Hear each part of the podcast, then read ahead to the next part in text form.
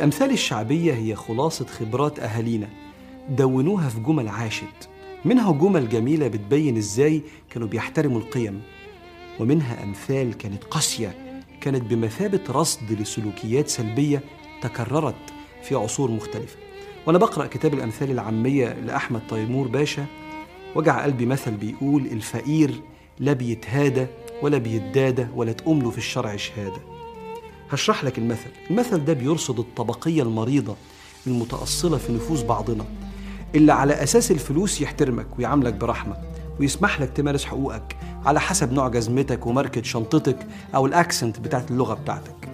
وأنا عايز كل واحد فينا يواجه نفسه عشان ينقيها من أي ذرات لهذا المرض الممتلئ ذمه في القرآن والسنة. الشخص الفقير هو الشخص الذي لا يمتلك الاحتياجات الأساسية من الغذاء أو الكساء أو الدواء. باين في لبسه وهو كده إيه، لابس لبس صيفي في برد الشتاء مش قادر يجيب لبس تقيل. باين في عجزه عن شراء العلاج حتى للأمراض البسيطة. ساعتها لا يتهادى. المثل بقى بيقول كده يعني محدش يهتم يديله هدية لأنه مش هيعرف يرد الهدية. وبعدين أنا مش هحتاج منه حاجة بكرة عشان إيه أقدم السبت وأديله هدية عشان ألاقي الحد. ولا يتدادى. يتدادى يعني يتجبر خاطره تدادي حد يعني تجبر خاطره. ولا يتدادى لأن خاطره مش غالي. لأن مش فارقة معايا أشوف بيضحك ولا بيعيط. ما يخصنيش. طبقية كبر زائف. منشأ وهم إن أي حد فينا بيملك أي شيء.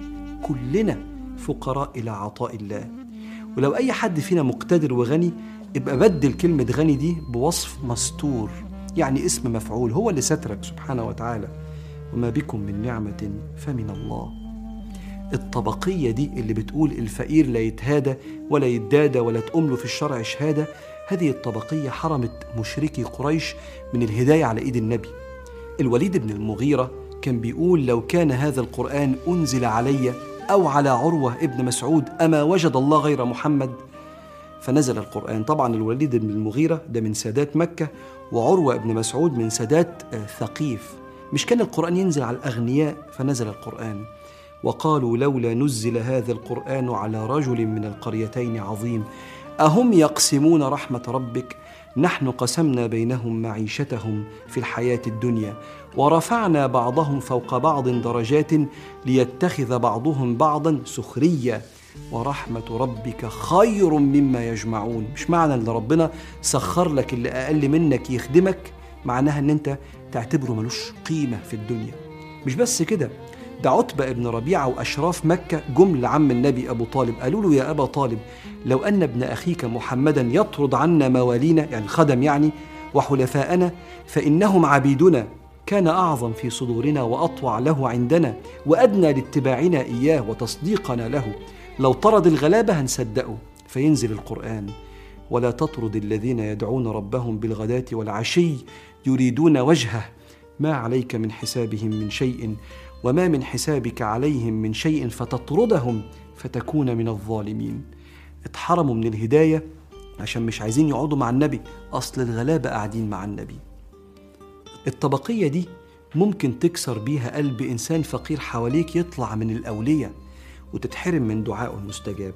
لما تنده عليه بطرف صباعك ولا تعنفه باستعلاء استعلاء ما تتجرأش تعمله مع اللي أغنى منه أو حتى ما تدلوش فرصة إنه يتكلم لافتراضك إنه جاهل أو مش متعلم.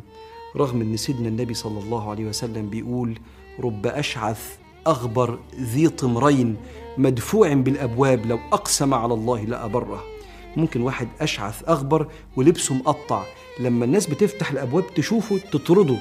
الشخص ده ممكن يقسم على الله يحلف على ربنا وربنا يبر قسمه من عظيم شأنه عنده. الناس الطيبة بتهادي الفقير. لأنه عارف إن الهدية دي اللي هيردها له هو الله رب الغني والفقير. الناس الطيبة دي بتدادي الفقير بتجبر بخاطره. لأن اللي هيجبر الخاطر الله ينجيه من جميع المخاطر. أقول لك تعمل إيه مع حد في محيطك يكون بسيط الحال؟ ملك الفقير حاجة هو يعجز عن تملكها. لبس غالي ولا أكلة طعمها حلو عمره ما يحلم إنه يدوقها. أو دواء أحسن من الدواء البدائي اللي عنده. ملكه عشان يشعر إن في حد حاسس بيه. أجبر خاطر الفقير باللي هو مش متعود عليه. سمعه كلمة حضرتك. اشكره وإيدك في إيديه وعينك في عينيه.